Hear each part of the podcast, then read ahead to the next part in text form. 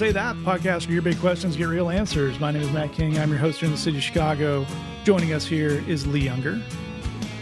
Matt, I don't know how many of our listeners are excited about this, but I know you and I are, that we are a scant 46 days away from college football season. That's right. Starting in 47 days, if you need Lee or I on a Saturday afternoon, don't. Yeah, no, we will not be answering. I noticed as my uh, YouTube TV subscription uh, kicked back on because Google is an evil corporation um, and just kind of restarted that for me after taking the six months off for not football season. They have launched the four screen quad box on YouTube TV. Ah. So I am going to watch that until my eyes bleed. I just I can't I can't wait. I can't wait for all of it. I can't wait for the things I love about it. I can't wait for all the things that I complain about Yeah. about it. Things like uh one Gary Danielson and Ooh, that's bad. you know, it's, it's so bad and yet I will tune in. Yep. There's a mute button. We know there's a mute button. I'd rather complain. It's part of the the rich tapestry of life in the fall That's right. to be watching a game with two teams that are not Alabama, have not played Alabama, are not really factoring into Alabama at any point yet, and hear Gary Daniels talk about Alabama for eight minutes straight. That's exactly right. Oh, That's right. goodness. Suspiciously quiet during this conversation around college football. Northwestern alumnus Jed Brewer. That has nothing to do with Northwestern. It's just because Jed's not here this week. He's uh, Yeah, it's not that it's not that Jed's hiding his head in shame about the recent behaviors of uh, folks involved in the Northwestern football program, but I'm sure that he wouldn't be hiding his head in shame because I'm sure he doesn't care. he does not know who any of those people are. He, that's the way one should feel about the football program at Northwestern right now: is stay away, don't pay attention, don't care about it. That's right. Jed is uh, attending a music festival in Chicago tonight, which is in many ways the exact opposite of Northwestern athletics. So, um, if anything, going directly in the opposite way. So, uh, Jed will join us next time. So, just Lee and I here with you, but only having two co hosts does not mean there's any less emergency to be declared. Oh, oh no, it's the Christians, man. It is. They're up And- to stuff. They're constantly up to stuff. We bring you the stuff that they are up to. And this week we have what in the podcast business we call a doozy. Oh, So uh the the audio I'm going to play you here is from a TikTok video featuring one Mark Driscoll. And here's what I'm going to tell you before I play this audio. It being by Mark Driscoll is not the worst thing about it. and at this point, y'all, that's really saying something. Yeah, you may think, oh, it's Mark Driscoll. I know it's going to be like weird toxic masculinity or is this me crazy white ring thing? Yeah, kind of, but it gets weirder, particularly if you've been listening to this show for a long time. So we take you to this clip now from uh, Mark Driscoll, a man too old to be on TikTok, putting his own sermon on TikTok. Ah, Demons know each other, and if they're working through people, the demons who are friends introduce the people to become friends. And in the days of technology and the internet, evil people find each other and they form soul ties. And they bond together to do evil and to oppose good. We call this cancel culture. We call this progressivism. We call this the woke mob. That's exactly what it is. It's like, well, how is it so powerful? It's demonic. Well, how is it so organized? It's demonic. How is it so quickly overtaking every area of culture? It's demonic. Well, why does no one see it? Because they call it justice. And that's the deception. So we warned you. That was what that was. Um, so yeah, demons and the cancel culture and justice. And if you'll notice, because that is uh, somebody like just pulling a, his from at Pastor Mark Driscoll on TikTok. So I think he censored, beeped out the word woke. They talk about Yeah. the beep mob, and it's the woke is the word. that was the the very first thing I noticed when I played the TikTok the first time was, oh, this is what folks on on that side of of things are doing now is we're pretending the word woke is an actual curse word, a bad word, and we're bleeping it out. Ironically, Yeah, that's um when you love censorship so much, you censor yourself in a way that I think you'd be offended if someone else did that. Like if that's right. if a more liberal person had put up a clip and beeped out woke, they'd be like, "What? You can't even say it now." Snowflakes. um, but if you are a longtime listener of the Say That podcast, or someone who uh, was forced to read certain books in youth group in the late '90s and early 2000s, Yeah. uh, something will have stuck out to you there, which is not only apparently do people who uh, care about uh, you know racism, sexism, police brutality, social inequality, these kind of things uh, have a demon in them, but the demons talk to each other and form soul ties. Soul ties.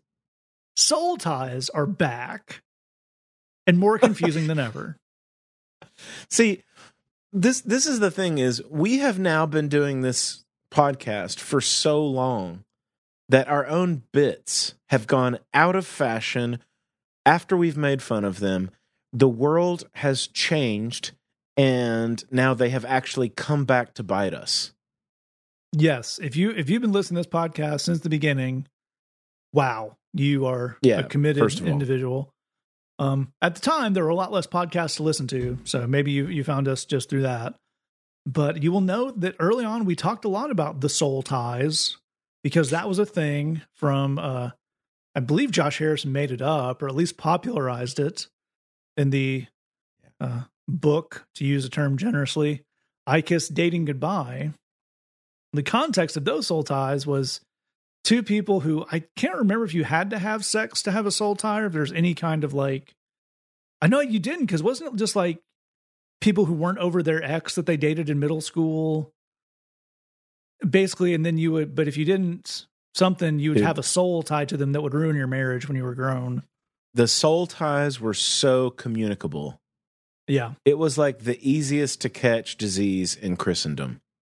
Yeah, there were literal stories of like, oh, I made out with my girlfriend in middle school, and then when we when I got married, I realized something was wrong, so I had to go to this woman who I had not talked to in a long time, who probably didn't want me on her porch, and renounced my soul tie or some such nonsense. Like this was this was a thing that was getting pushed in in promise ring centered youth groups across the country.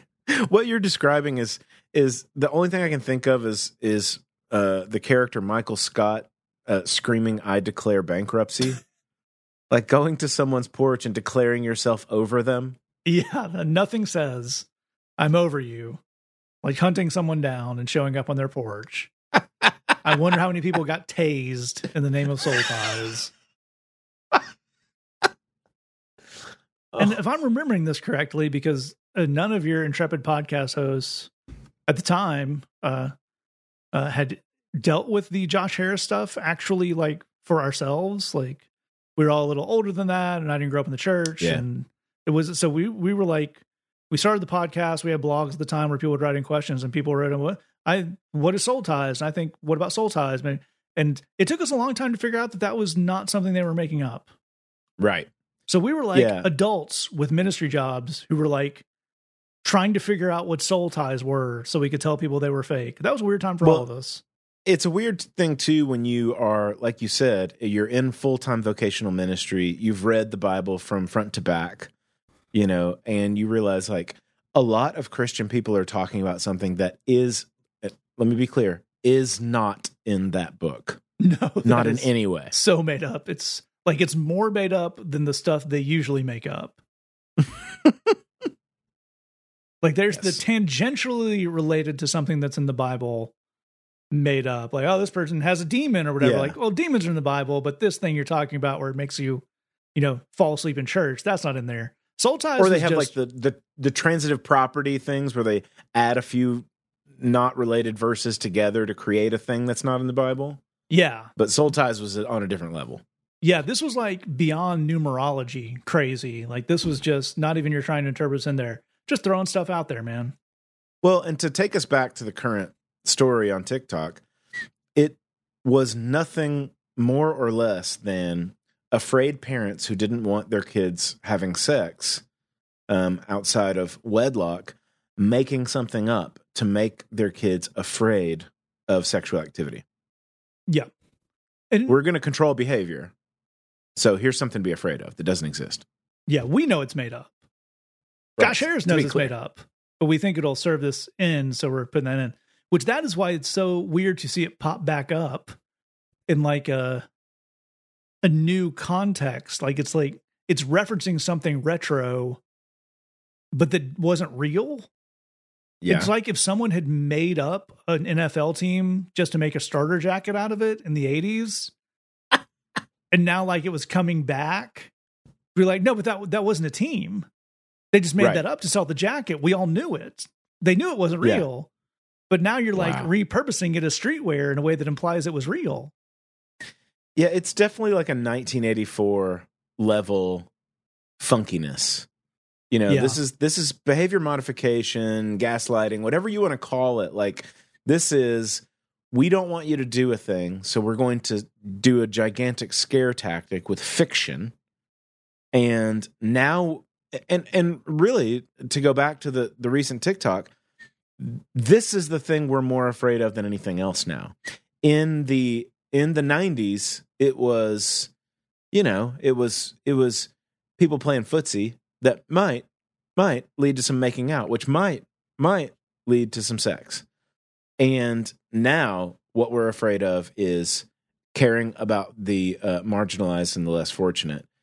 And so we will call anything that parades itself as social justice, um, we will call that demonic soul ties.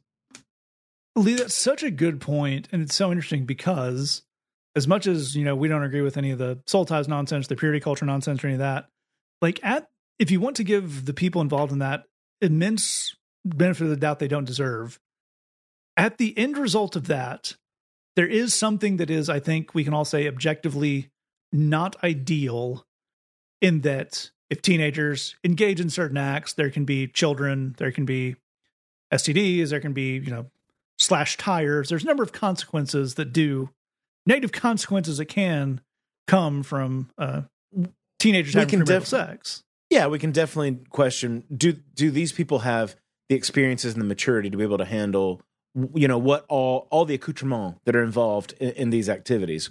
Well, you know, let's have some conversations. But yes, but carry on.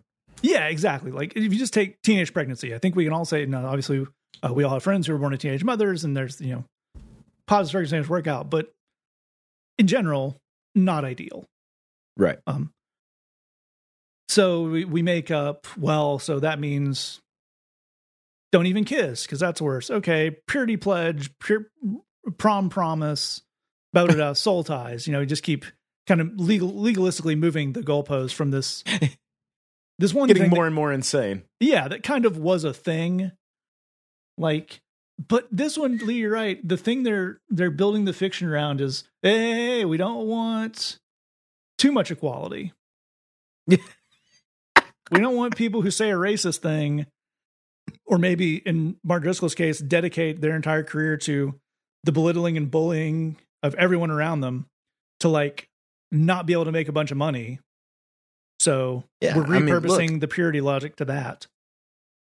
Look, if you're going to say that, you know, women are equal to men, that sounds to me like you might have a demonic soul tie.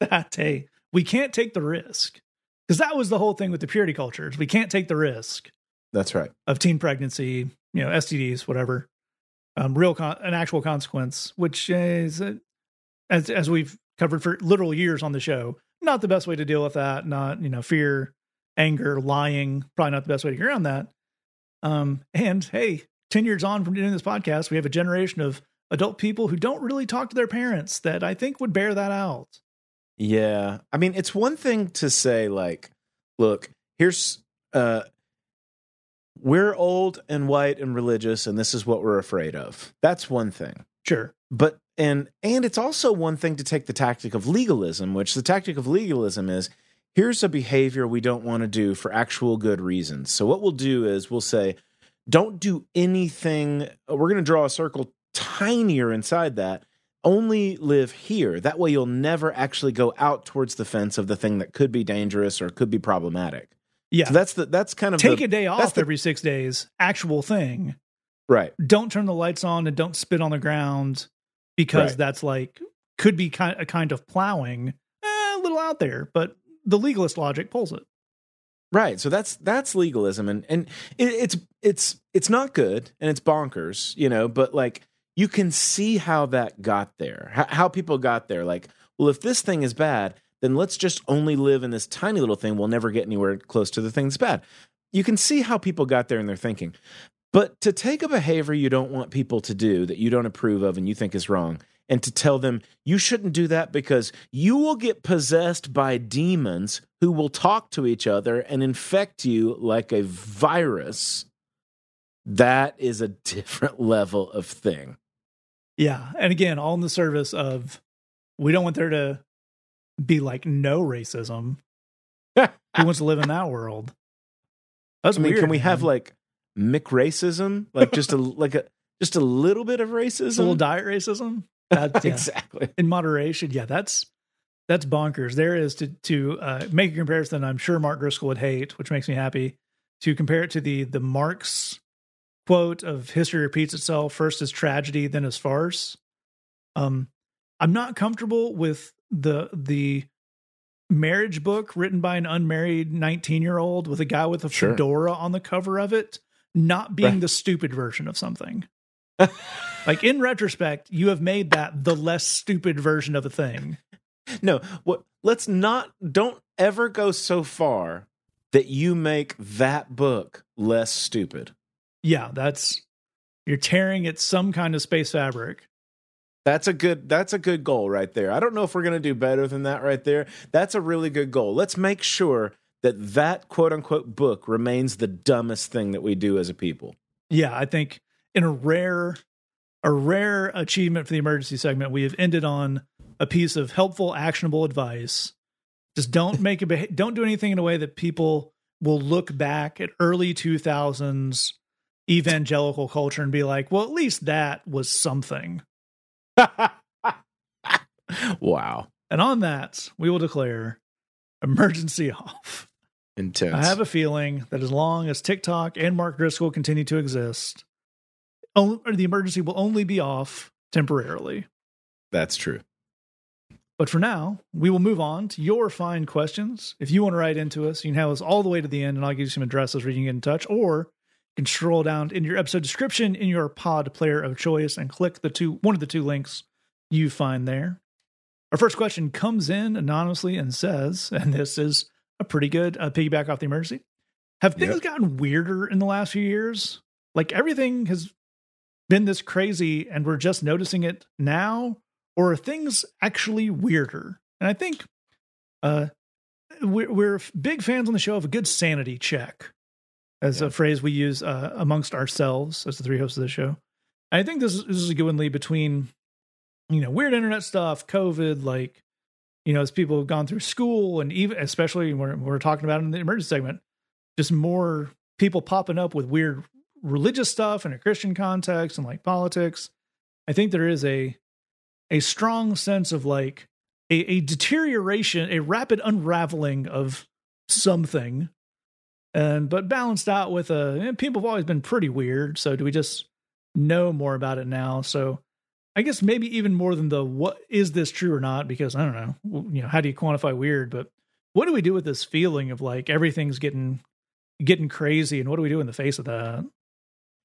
It's a really interesting question, and I, you know, I'd love to be able to you know, this this is one of those questions where every now and then a question comes into this podcast where you're like, "Man, I wish we could all kind of sit down for a cheeseburger and you could get a lot more context into like what exactly is on your mind here." I mean, uh, we can take some swings and some guesses, and I think you hit on some things that are probably in the crosshairs there.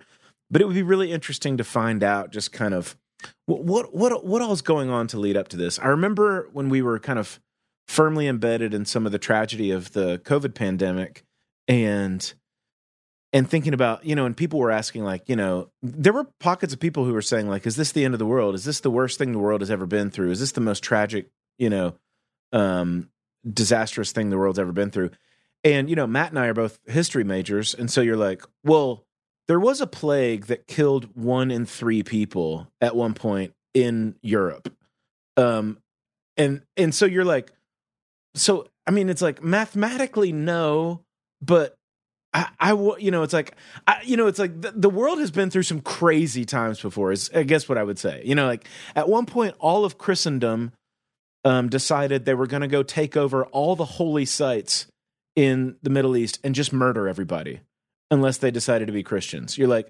what? what? I mean, Christians have been awful at other times in the in the history of the world as well. And so, you know, it's like obviously there was World War II, the Holocaust. I mean, the the, the world has been through some crazy stuff, ice ages and and extinctions and all kinds of things. But I imagine that what you're talking about is some of the things that we're experiencing, like with the fact that um, all over the world right now, there are like radical far right political movements that are gaining ground. People getting elected, enacting policies of of uh, racism and exclusion and um, uh, injustice and hatred and and and like some of these things are gaining in popularity. These far right populist movements, and it's not just in the United States; it's like all over the place. And in civilized countries with you know with education system the whole thing. And there's all kinds of stuff like that happen happening. There's more slavery than there's ever been in the history of the world. Like there are some unbelievable tragedies. There's unbelievably terrible weather events because the the world is heating up so much. We did just come out of a global pandemic.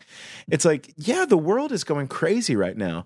One thing i would say is that that the the way the internet works has oddly allowed for certain groups of people and I don't know if there's a better way to say this than that certain groups of people are able to find each other in a way they never have been in the history of the world.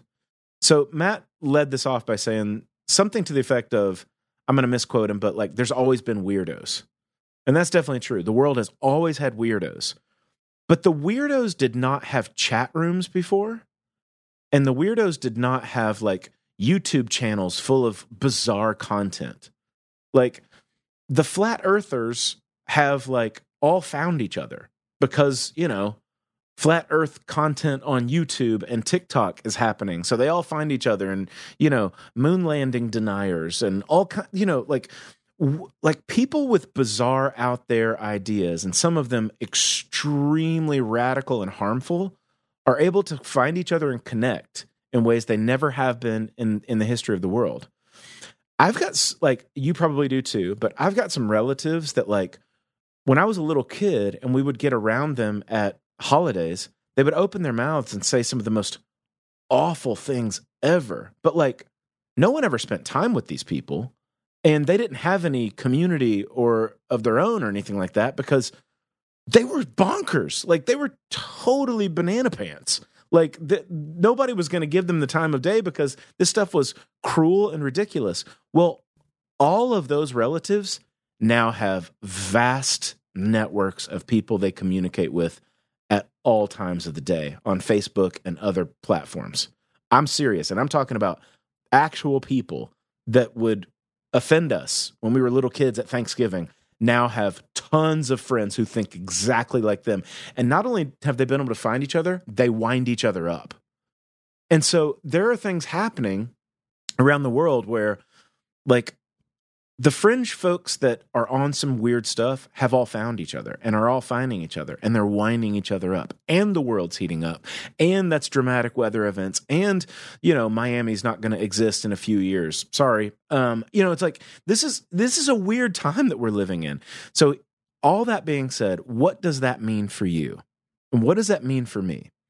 Well, for me, as a person who believes in Jesus, as a person who has a, is walking in a community of people who have faith in God, what it means for me is it's never, ever been more important to be a person who follows the teachings of Jesus, especially in the realm of being kind, being helpful, being a person of love, being a person of acceptance, being a person who's a servant, like listening to people, praying for people, serving each serving people, holding people up, carrying their burdens that has never been more important than than than it is right now because the world is it's a scary place. It's a difficult place. To be quite frank it's a mean place. And so it's never been maybe more important to be a person who listens who is patient who is kind who cares about acceptance and love and following the teachings and the heart of jesus because it's wacky out there man. And so, someone who does actually live um, for the poor, for the downcast, for the outcast, um, that's going to be an important person to be in a world that's getting weirder and meaner out there. I think that's exactly right and, and beautifully put because as Lee says there is is are things getting to your question are things getting weirder uh I think things are as weird as they've ever been in my lifetime. That's probably that I'm aware of. I mean, I lived through the um, the invasion of Iraq and 9/11 and stuff, so it was, it was pretty trippy. A couple of years there. Um, but, but, they told us the wealth would trickle down, man. That's right.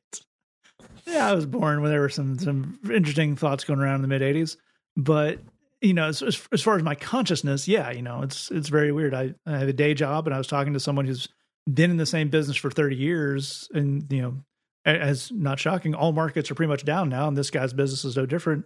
And he said, you know, I'm not saying it's worse than it's ever been because you know I I was doing this through I, I was working as a business related to home ownership during you know, in 2008, and obviously that was no picnic and these market downturns. Like, but some of the stuff is just odder than it was. Like the patterns are harder to catch. So, you know, in some ways it is weird. Now th- than it's ever been. You know, as Lee points out, there are plenty of people who were like, you know, in their teens and 20s during the Spanish flu in World War One, and then you know got to live through World War Two. I imagine that didn't feel like a like a particular picnic if you lived anywhere in Europe. So things have always been a little strange. But you know, you talk about this general idea, and I think I think this is what you're pointing to. I could be wrong. Of just like everything seems a little less stable than it's been mm. at other points in your life. You know, um, the world essentially got put on pause for two years.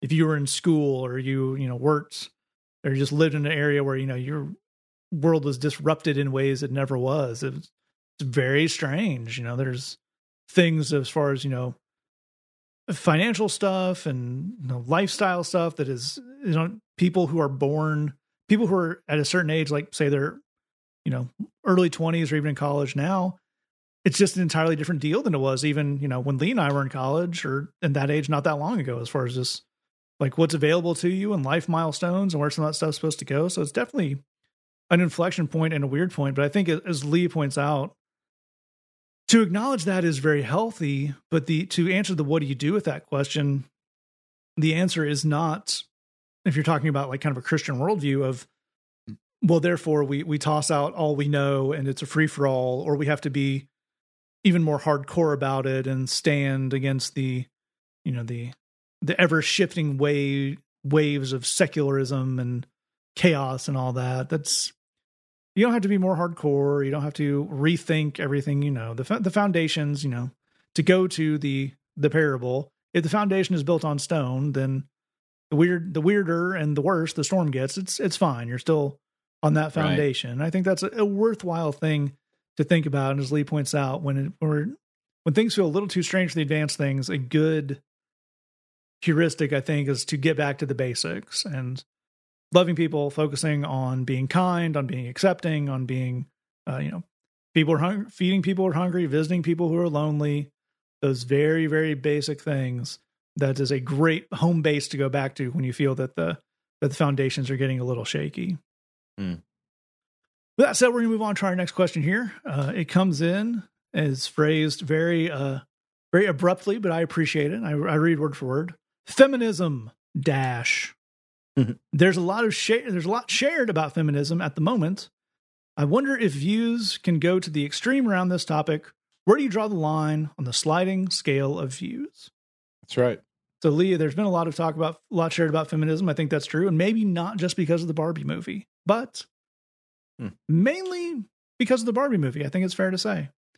Um, but also, uh, I, but I, I think there's some pop culture stuff around that. And, you know, just as weird gender critical what's the weird the complementarianism and whatnot um some th- old big uh soul ties is not the only thing that's been dug up from a previous generation i think lee and i both thought even when we were younger like i think the world in general thought we were done being angry about feminism except all but the weirdest like revanchist conservative areas like you know women having credit cards and stuff. Like, which seemed like pretty settled stuff.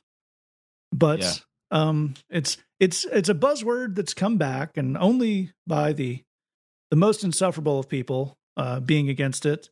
Um, but Lee, I, I wonder if part of this is if you were born in the last thirty or forty years, there was a time in a lot of like more not particularly hard right circles if you didn't grow up in a very conservative tradition where it did kind of seem like feminism was mostly a settled idea like it wasn't too controversial and then it's had this weird um re resurgence as something that people are being weird about or if you just came into um, more evangelical circles you may not know what to make of that. So um where do we where do we start to look at it and look at how people talk about it as well? But maybe we can Mm. start off with getting a good foundation in uh, what actually the interplay between christianity and feminism actually is and should be.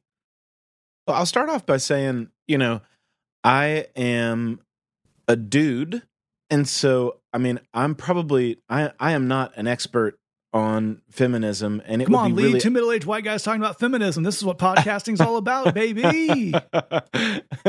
You know, so I mean, it's one of those things where this is a topic where I will I will speak to the question. It's a topic where I would love to do a lot more listening than talking. And I would like to do a lot more listening to the people who have experienced the way it feels to be a woman in various cultures and societies right now. Obviously, I don't know that. Um, I whatever I do know, I I do know by asking questions, reading books and articles, and listening. And so, uh, let me just start by saying that I I'm a person that needs to do more listening than talking on this. If I do speak to it, the thing that I would say is the way that the world has gone for the for the history of the world, um, I think it would be very difficult for feminism to go too far. um, we need to go farther. Um, we need to constantly make sure that that work is being done so that women have uh, are have equality and agency and dignity and all of like especially for like there are so many uh so many places in our culture and our life where um there are just subsets of of women who are who remain completely and totally marginalized and overlooked um who have um you know who are more susceptible to certain types of poverty and disease and uh, because of because of the the way that they're treated by our society. And so and, and various other societies. Obviously the american society is not the only audience uh, of this of this show. Um, I will say when when Matt says, you know, how do we talk about the way uh, fem- feminism is talked about? When we think about the evangelical Christian culture, um, the backlash to feminism was the uh, was the John Eldredge Wild at Heart movement. So you're talking what, 18 years ago at this point, something like that. Yeah, probably longer. I first when I first got saved in 2001, and that book was already out there, being awful, Mm. Okay, so we're talking 20 talking crap about Mister Rogers. I even forgot Eldredge. Yes, You 20, better hope I'm never in Colorado, Eldredge. I will not stand for that. I love that one of the Matt is a very gentle man, dear listener. I love that one of the axes that he has to grind is against John Eldredge because of his defense of one Fred Rogers. I mean, yeah, I like to think of myself as a man of peace, but if I ever see John Eldredge, it's on site. What I want to see is you uh, lock eyes with John Eldredge randomly one time, and you immediately go into like a, a wrestler promo. Yep. I mean, I I would love that. just open hand smacking John Eldredge across the face. Like, you want to be William Wallace, brother? Let's go. Come on. I thought I thought you were wild at heart. Don't look very wild, John. Hey, somebody put some blue paint on my face so I can paint this man's face. That's right. Blue paint on I my hand so I can paint you got some blue face paint. Let's see what's up, John. yeah. So, uh, for those of you who don't know who, what we're talking about, because this book did come out a long time ago, um, there was a dude that wrote a book called Wild at Heart, and he basically said the problem with the American church has been the emasculation of of the of the males, and that you know that men are told to you know button up their shirt, tuck it in, and come sit nicely at church with their Bible and their coffee in hand. When men were supposed to, you know, live out in the wilderness and bow hunt and you know, hike mountains and, you know, make fires and basically, you know, fight the English or whatever. Basically live in live in an REI is John Eldredge's personal personal perfect vision of a male Christianity. That's exactly right. And so it was a very it was just again, we we've talked about Mark Driscoll, but it was all about masculinity. It was all about men, you know, being the the the rugged, outdoorsy uh, men that God made them to be. You know, rock climbers and pugilists, and they literally, by the way, took a movie that was supposed to be a tongue in cheek like essay about toxic masculinity in Fight Club, and then they like made that their anthem. Yeah, that's like, right. Weird people, weird men were misunderstanding Fight Club long before Twitter. Believe it or not. That's right. And so, um, th- and I bring all that back just to talk about, you know, just to kind of respond to what Matt was saying about, you know, how are, how are people talking about fem- feminism? Well, in the church, the response was, we're going to shut it down by all the men being, you know, burly and and outdoorsy and and grunty and and uh, you know all, all of that stuff. We're going to recapture our manly ways. You know, young boys need to be taught to wrestle and fight, and they shouldn't be, you know, no boundaries should be drawn around stuff like that. Even though uh, violence is not good in that book that you say you love so much, the Bible. Like, yes, violence also, is not historically uh, giving young men no boundaries around violence. Not gone super well.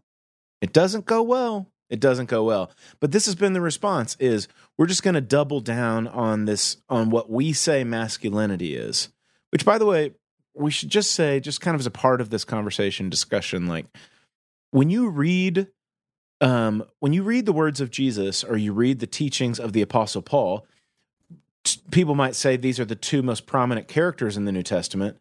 Um what you find is you find a king who declared his kingship by um, not riding in on a victory parade on a on a you know white stallion surrounded by trumpets and and a conquering army, but riding in on the the gentle foal of a donkey with tears running down his face, calling himself a mother hen whose chicks did not want to rest under the shadow of her wings. Um, that that's the leader of the religion, first of all, and then two, you have in the Apostle Paul probably the most the next most prominent character saying that I cared about you the way a nursing mother would. He in fact uses more he uses more uh, female gets a little more descriptive than that in the original yeah, he, language. Yes. He uses more female uh, like metaphors and descriptions about his own ministry um, and his own care for people in his ministry than he does like traditional like male uh, metaphors and stuff like that. The the the the gender fluidity of the descriptions of Paul's ministry are really pretty fascinating. So we, we need to deal with some of that stuff. Now, again, this conversation was really about feminism. I will say, when it comes to Christianity, when you if you were to read the New Testament with no experience of evangelical Christianity, what you would find is not only for its day, but for any day, that Jesus was a pioneer for the equality, dignity, and um, and agency of women. Um, he respected and hung out with. He was funded. His ministry was funded by women. He was proclaimed by women. He sent out his first preacher as a woman. He declared himself the Messiah for the first time to women. Jesus is absolutely progressive. And if you didn't have any experience of the church and you just had the, the, the words and the teachings of Jesus from the Gospels, you would realize that Christians, people that follow Jesus Christ, should be the people leading the charge on feminism and the equality, agency, dignity of women. Yeah, absolutely right. I think that's fantastically put. And I think uh, Lee points to something kind of imp- very important in all that of like because there because we live in an inherently patriarchal society um there is you can't really have a discussion of feminism without it's not necessarily centered but involving men and masculinity because um you're talking there's a comparison there uh, that is kind of definitional you know i'm not, I'm not a scholar of the feminist movement in america or anywhere in the world by any any means but uh, i think a broad way to think of it is women trying to get the rights and uh, positions and opportunities that men that have always been open to white it should be said men yeah um uh, there's a, a feminist scholar named uh, let me see if I can find. I had to pull that for a second. A woman named Mary Shear, who has a famous quote that uh, feminism is the radical notion that women are people. yeah. And I, I always keep that in mind when I hear people raging against feminism. Because Lee, Lee makes a good point. There's the, I think the, it is, you have to be pretty hardcore, like right wing, old school to come out and just say, like, feminism's bad um, so there's some of them, but it's not the the more common uh, kind of mealy mouth middle ground of that is well, of course, women should you know have rights and be respected and all that, but hasn't feminism just gone a little too far? And uh, there's there's an old Chris Rock bit before he got punched in the face on national television.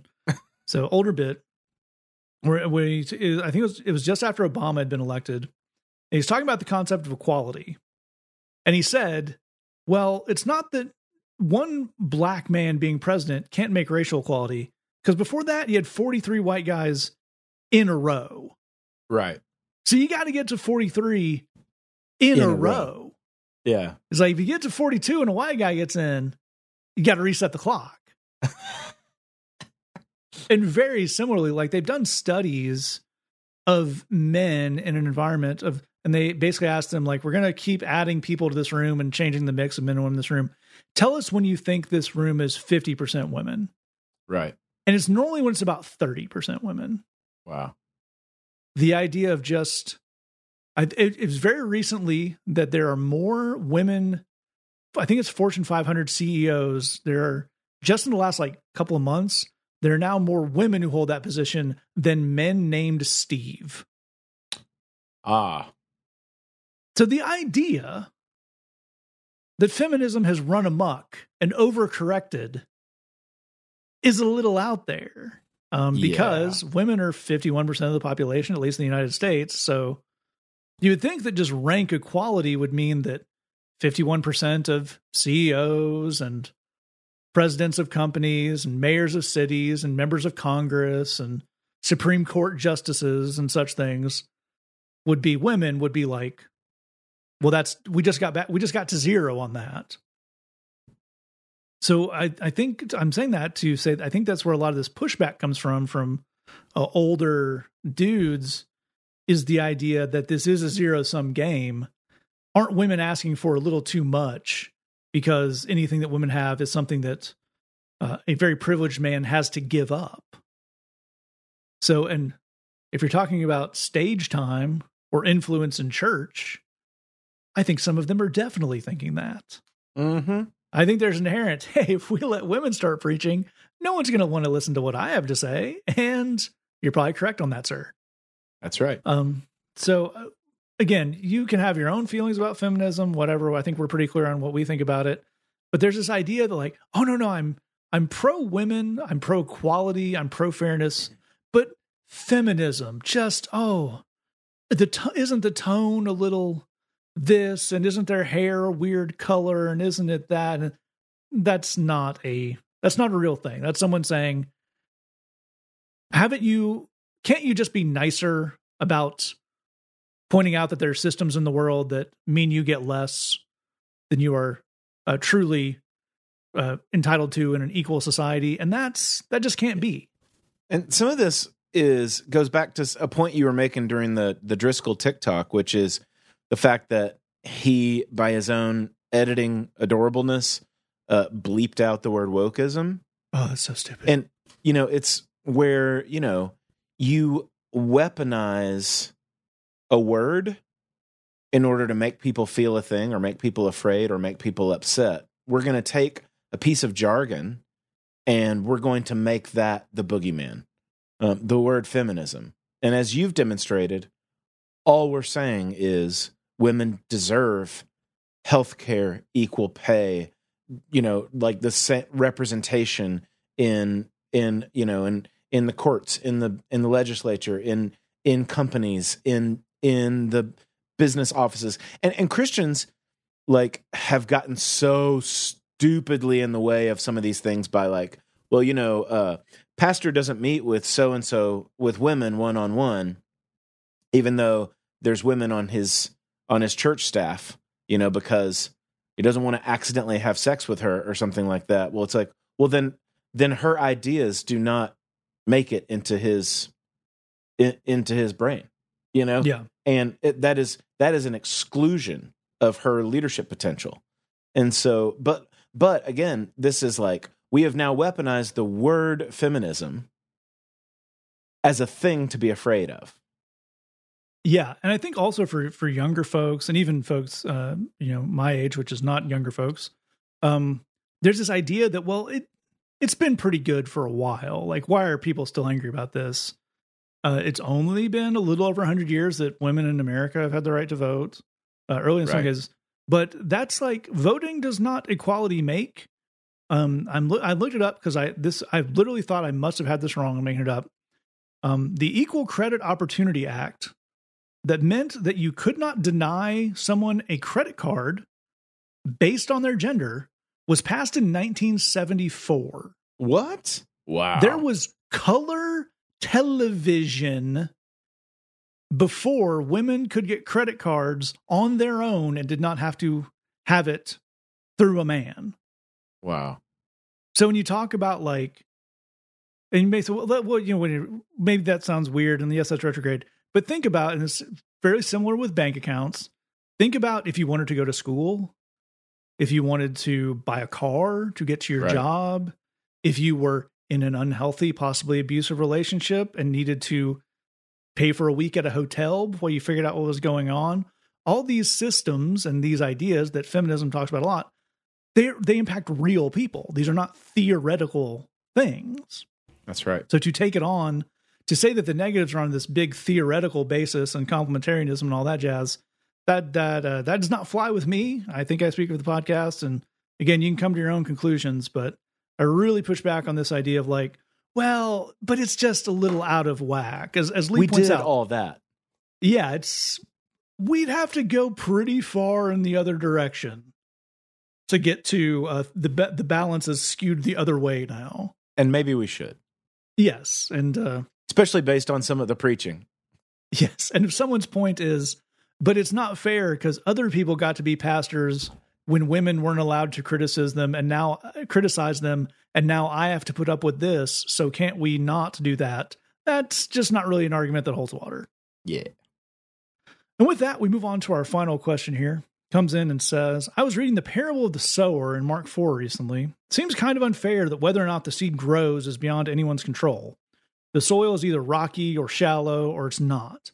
Am I missing the point of this story? I think it's fantastic a question, Lee, and I think, and I love this type of question because this is one of those parables that I think from Sunday school on there is a very accepted interpretation of this, and there's you know there's a pretty standard Bible study lesson of what this means, and here it is. So I really appreciate this person taking it kind of on the face of of the word and looking at some things that pop off as odd. So wh- where would we start with the idea of this parable Mark 4?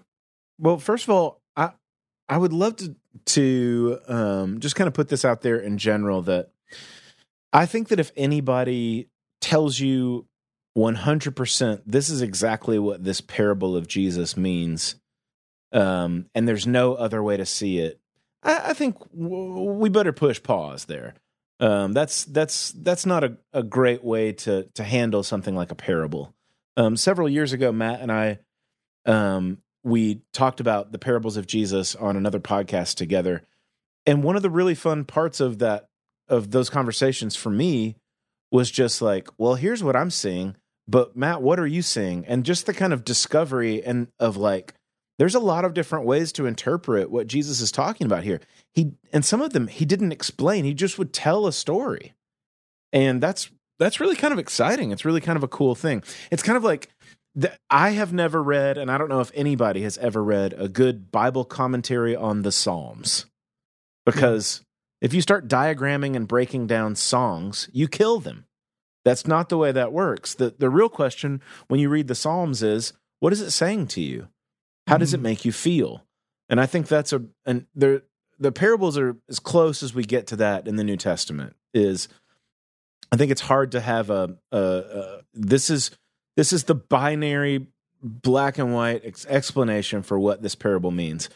So I, I think you raise an interesting question. It's like, well, I mean, you know, like does does a person have any you know agency over what happens to them? It looks like it's just doesn't look like it's fair. Some people like some people just don't they're not in a good position to receive the message of Jesus. And what I can tell you is in in 20 years of of being in ministry full time um man some people just aren't in a good place right now to receive the message of Jesus they're just it's just not the right time. They're not they're not in a good headspace or they're not in a good life situation.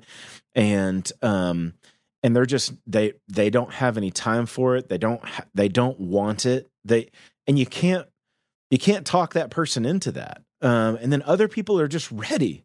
Other people are, are hungry. Other people are like, tell me more. And I've had this experience, I'm sure Matt has as well, where like you you get involved in the life of somebody who is just not in a good place to hear it for whatever reason. And then a year or two or three or four years later, you find that same person and some things in their life have changed and some of the downs have become ups and some of the ups have become downs and they they want to hear about Jesus again and it's it's like man the condition of this soil has changed um i, I kind of like um and, and i'm not saying you have to like it but i like the metaphor here that jesus is using just because i mean with so many of his other parables it's just such a it's such an easy thing to wrap my head around. It's like yeah if if you have dirt that's been tilled up and is soft and doesn't have any rocks in it versus dirt that is on a path that's hard because people have walked on it and you drop seed and some of it falls on both of those places, it's obvious where the seed's going to grow and where it's not going to grow. I can see it in my mind, the seed just laying on the path because it won't go down in the soil. Matt and I both come from Tennessee, and East Tennessee in particular. The soil underneath a couple of inches of topsoil is just like thick red clay. And in order to make anything grow, you got to do a lot of work. You got to do a lot of preparatory digging and tilling and and just getting soil ready for any kind of seed that you want to grow. You want to grow soybeans, you want to grow corn, you're going to grow anything. You got to get that ground ready for it. It's going to take a lot of work. For me as a person in ministry, what this parable says to me is am I ready to be the kind of farmer who wants to put the work in in the lives of the people the Lord is leading me to so that I can help them by serving them, by listening to them, by taking care of them and meeting their needs to get them to a place where maybe a hard heart becomes a little bit softer. Maybe a heart that's been hurt, that's been walked on, that's been mistreated, learns how to trust again because someone took the time to listen and took the time to care. Um, I'm not in control of that process, but as a person in in ministry, maybe I can be the farmer who does work on uh, the preparation of soil just to condition it to be able to receive the good news. I don't know what the magic formula is. Some people are ready for it, some people super are not. I'm not even telling you that's the only explanation or or version of what this parable could mean. I could I could pass this thing over and Matt might give give you a completely different interpretation. And by the way, I'm not afraid of that. I think that's immensely cool. And I think that's an immensely cool factor of the teachings of Jesus. I think that sometimes we in the West forget that we have been grafted into an Eastern religion. We've been grafted into a mystical religion. Eastern thinking and Eastern philosophy is completely different than the way people think in the West, the way that we are the way that we organize our lives, the way that we schedule everything, the way that we graph everything out and put it all on tables, Excel spreadsheets, like that's just not the way Eastern philosophy works. And so I think we do have to have some wiggle room in interpretation. I think that's really fantastic stuff. And yeah, I would actually, as much as I'd love to come up with an alternate and equal, equally but good interpretation, I do tend to agree with Lee on what I get out of this. Now, some of that is because Lee and I have, in some ways, similar backgrounds. People have done a lot of outreach ministry, so that is going to color our sense of this. Because you know, even when Jesus uh, explains it to the disciples, which is uh, some of my favorite parts of the Bible, is where he tells a a beautifully crafted, you know, divinely inspired, rich story, and one of these guys just goes, "Okay, but what does it mean?" yeah. And he basically just kind of goes on and re-explains a little more you know things that could happen. People uh, pop up but then with trouble persecution fall away. Some people it seems like it's going to go but then there's thorns and then some people others like seed down on good soil. Hear the word accept it and produce a crop some 30 60 some 100 times what was sown so it's people who are putting themselves in position of the sower in this uh, parable um as Lee, I think Lee was very important to touch on no magic words. Here's the thing as far as just what's in the story, there is no indication before this dude starts throwing seed what was going to happen with any of these situations. Yeah.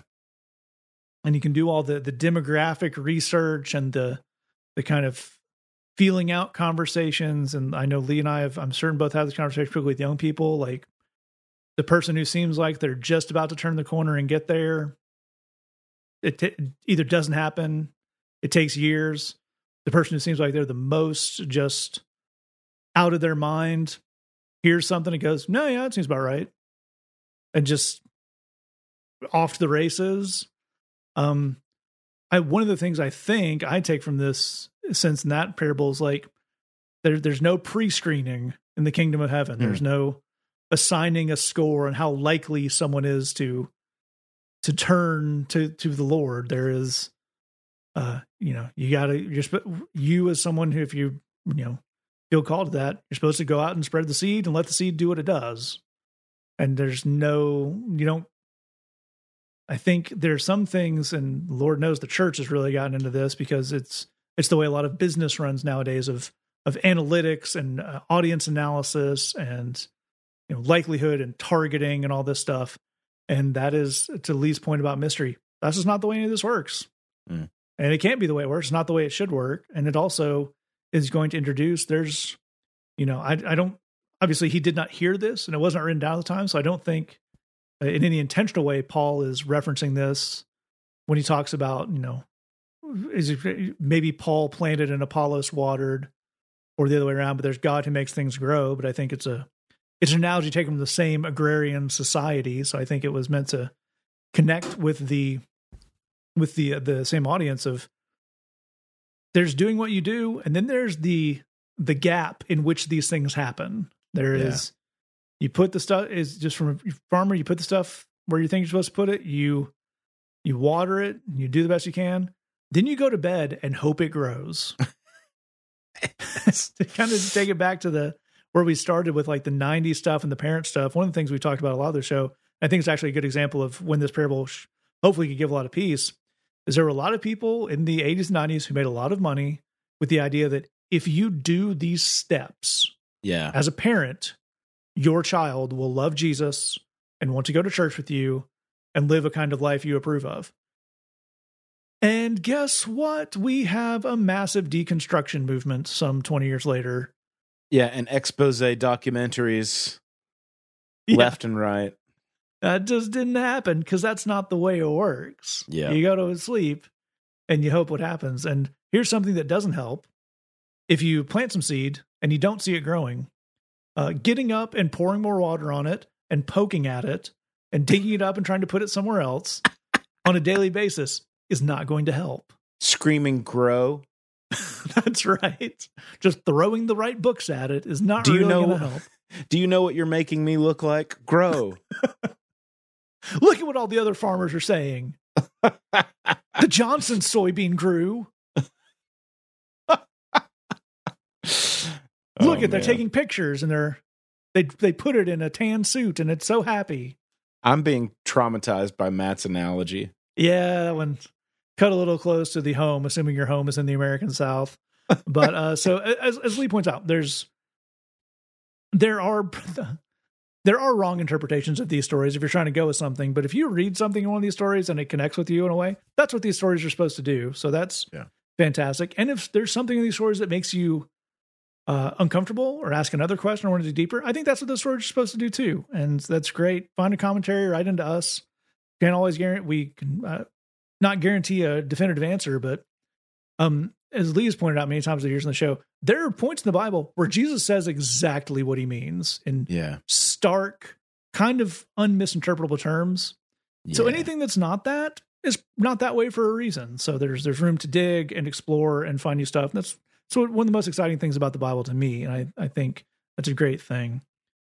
All right. If you have a question for us, say podcast at gmail.com, thebridgechicago.tumblr.com slash ask. If you want to keep that entirely anonymous, being that Jed could not join us in person, we will have him join us in song, Taylor the song uh, called Greater Than He by Jed. Thanks for listening. Yeah. Just remember, we love you. God loves you. There's nothing you can do about it.